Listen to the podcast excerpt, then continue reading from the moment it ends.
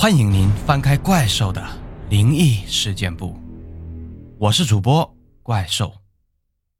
今天呢是咱们节目的第一期，在这里通知各位听众朋友们，有钱的捧个钱场，没钱的去借钱来捧个钱场，当然是开玩笑啊！各位看官老爷们，点赞、评论、加个订阅，主播就很开心了。那么闲言少叙，咱们开始今天的第一个故事。猫脸老太太是九十年代最为有名的灵异事件之一，甚至还被拍摄成了电影。半猫半人的诈尸老太太在哈尔滨室内游走，专吃小孩这究竟是真是假呢？是大忽悠，还是真的有怪事发生？咱们先来说说猫脸老太太是怎么回事。事情发生在一九九五年。黑龙江省会哈尔滨道外区的一个村子，村里面有个李老太太突然去世了。关于李老太太的猝死，我们从头说起。李老太太一生不幸，自己是个普通的农妇，丈夫是个矿工。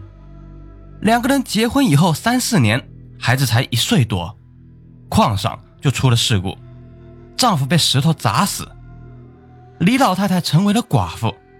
无奈之下，李老太太只能拿着微薄的抚恤金回乡务农，守着儿子过了二十多年。世间三样苦啊，其一就是寡妇的生活。李老太太善良老实，特别疼爱儿子，生怕有人虐待儿子。李老太太一直没有改嫁。没想到的是，独养的儿子却也不怎么样。儿子成年以后，在哈尔滨做工人，放假了才回母亲家里住。儿子性格懦弱，李老太太也是一个老实人，母子关系还算凑合。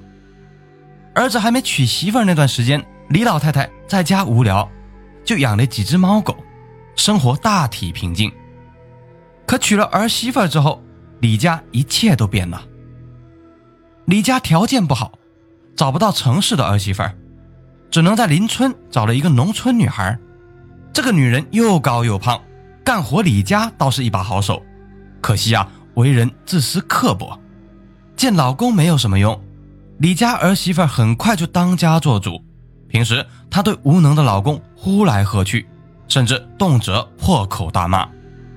李老太太是一个胆小怕事的人，见儿媳妇是家里的顶梁柱，更不敢说什么了。后来李家儿媳妇又生了个儿子，更是气焰万丈，嚣张万分。她觉得李老太太只会吃闲饭，就开始挤兑婆婆，后者只能忍气吞声。出事的那天深夜，邻居大嫂突然发现李老太太倒在家门口路边的沟里，邻居急忙大喊救命啊！李家儿媳妇这才跑出来大哭大叫。邻居们七手八脚救人，老太太呼吸微弱，随时可能断气。这个李家儿媳妇流着鳄鱼的眼泪，告诉邻居：“下午让婆婆去乡里买东西，没想到这么晚才回来，失足跌在沟里。”李家儿媳妇对婆婆非常差，邻居都有些怀疑。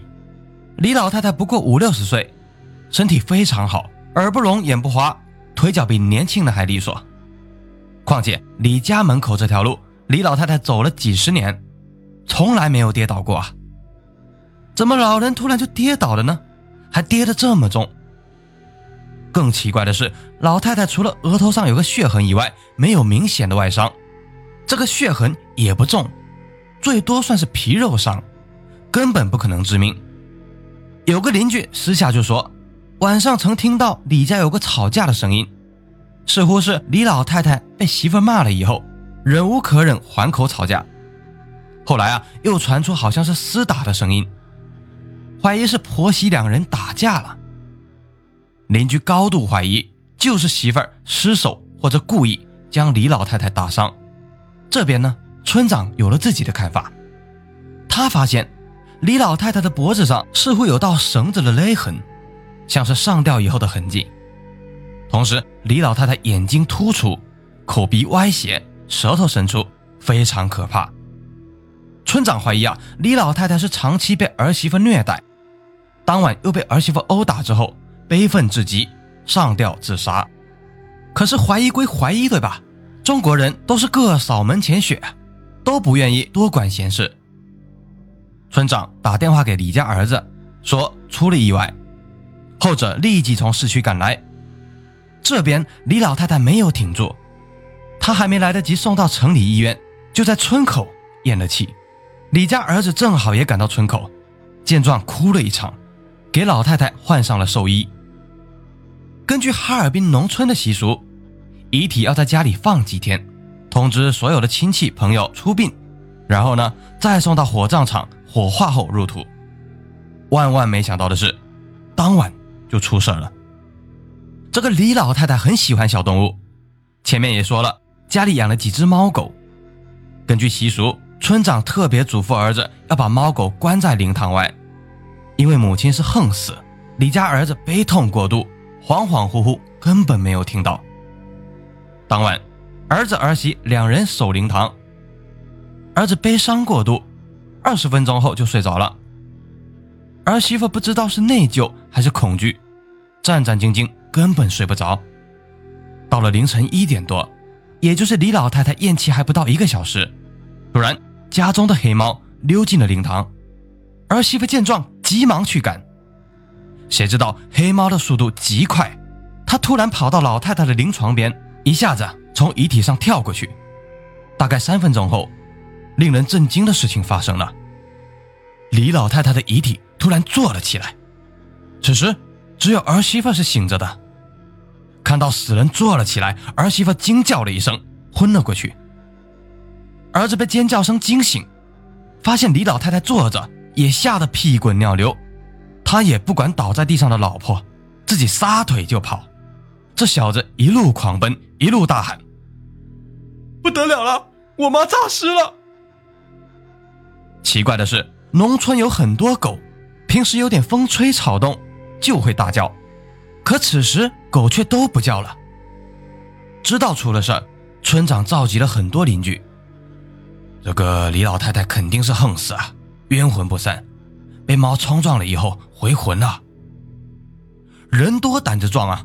村子里面三四十个男人，还有一百多个看热闹的村民，悄摸的来到了李家，伸头一看，他们发现李老太太还是坐着。这还不是最可怕的啊！让所有人都吓破胆的是，她的脸和以前不同了，像是半边脸是人，半边脸是猫。东北汉子再大胆也受不了这种怪事啊！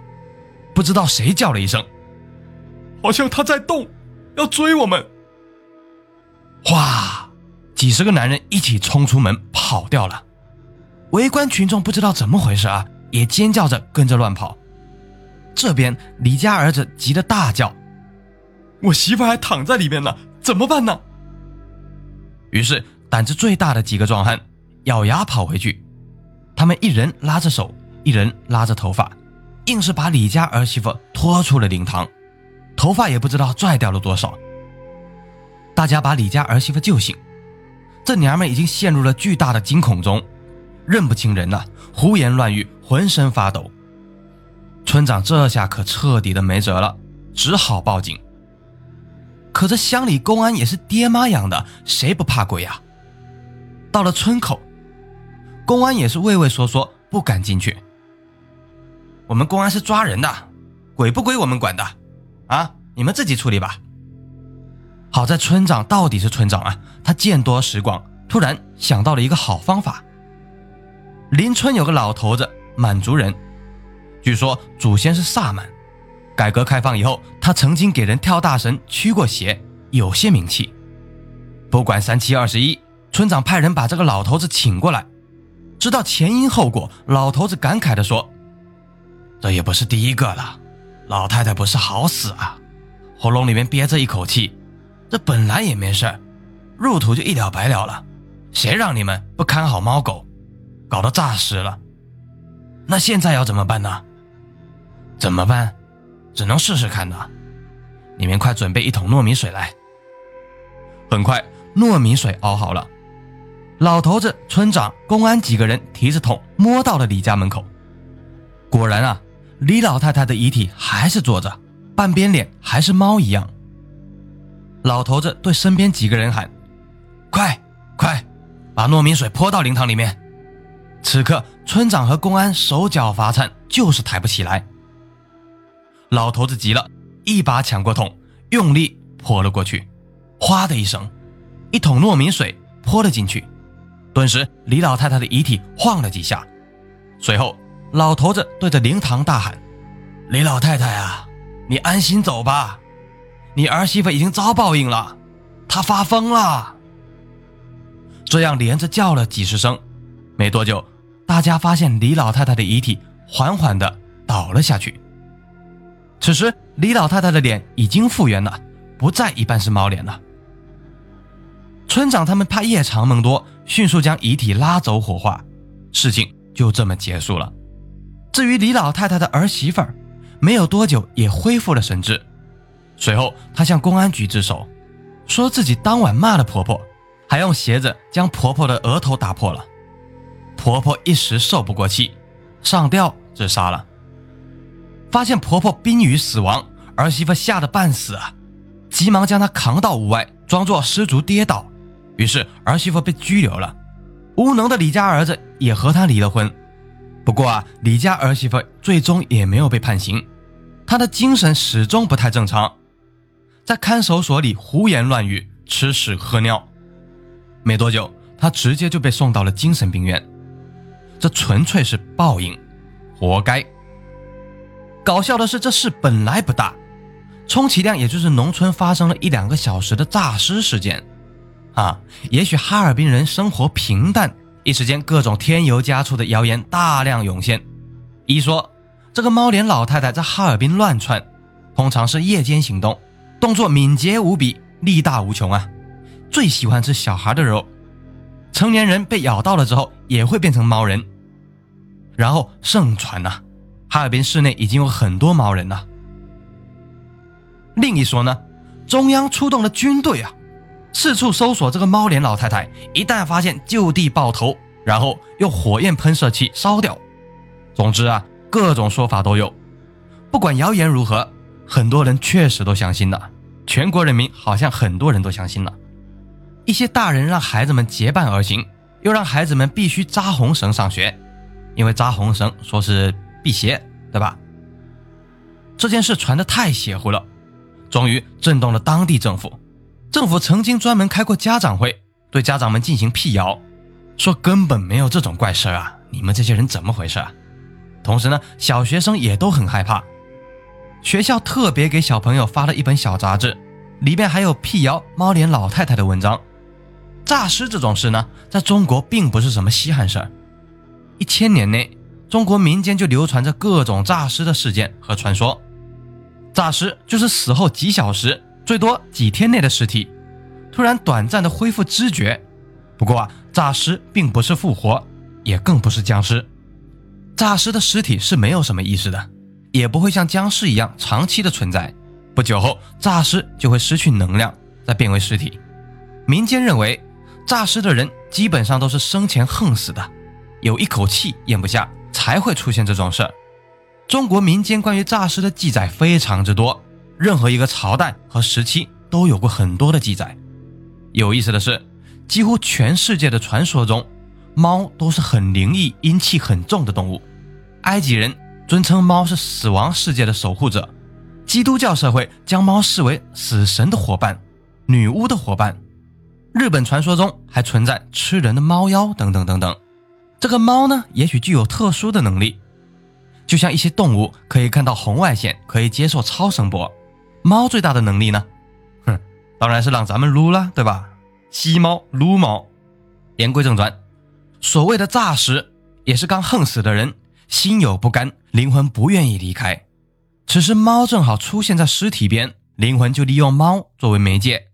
短暂的再次进入人体，只是身体已经僵化了，器官失去了作用，最终灵魂还是会离开尸体。不过啊，因为媒介是猫，人多少会受猫的影响，也就出现所谓的猫脸了。不过啊，这件事的真相是什么呢？